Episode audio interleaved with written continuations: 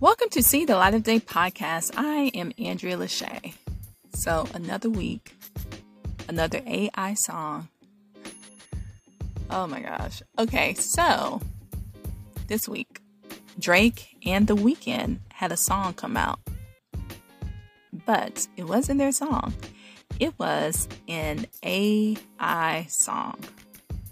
One issue that people do not understand AI compositions are not protected by the copyright law. The copyright law states that the creator has to be a human.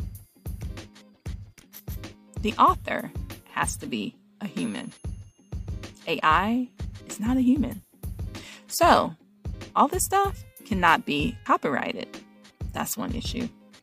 And then there's several, several other issues. Like, how many lawsuits are about to be filed for this? This is crazy. So, Universal Music Group, which is Drake and The Weeknd's record labels, stated that this was copyright violation.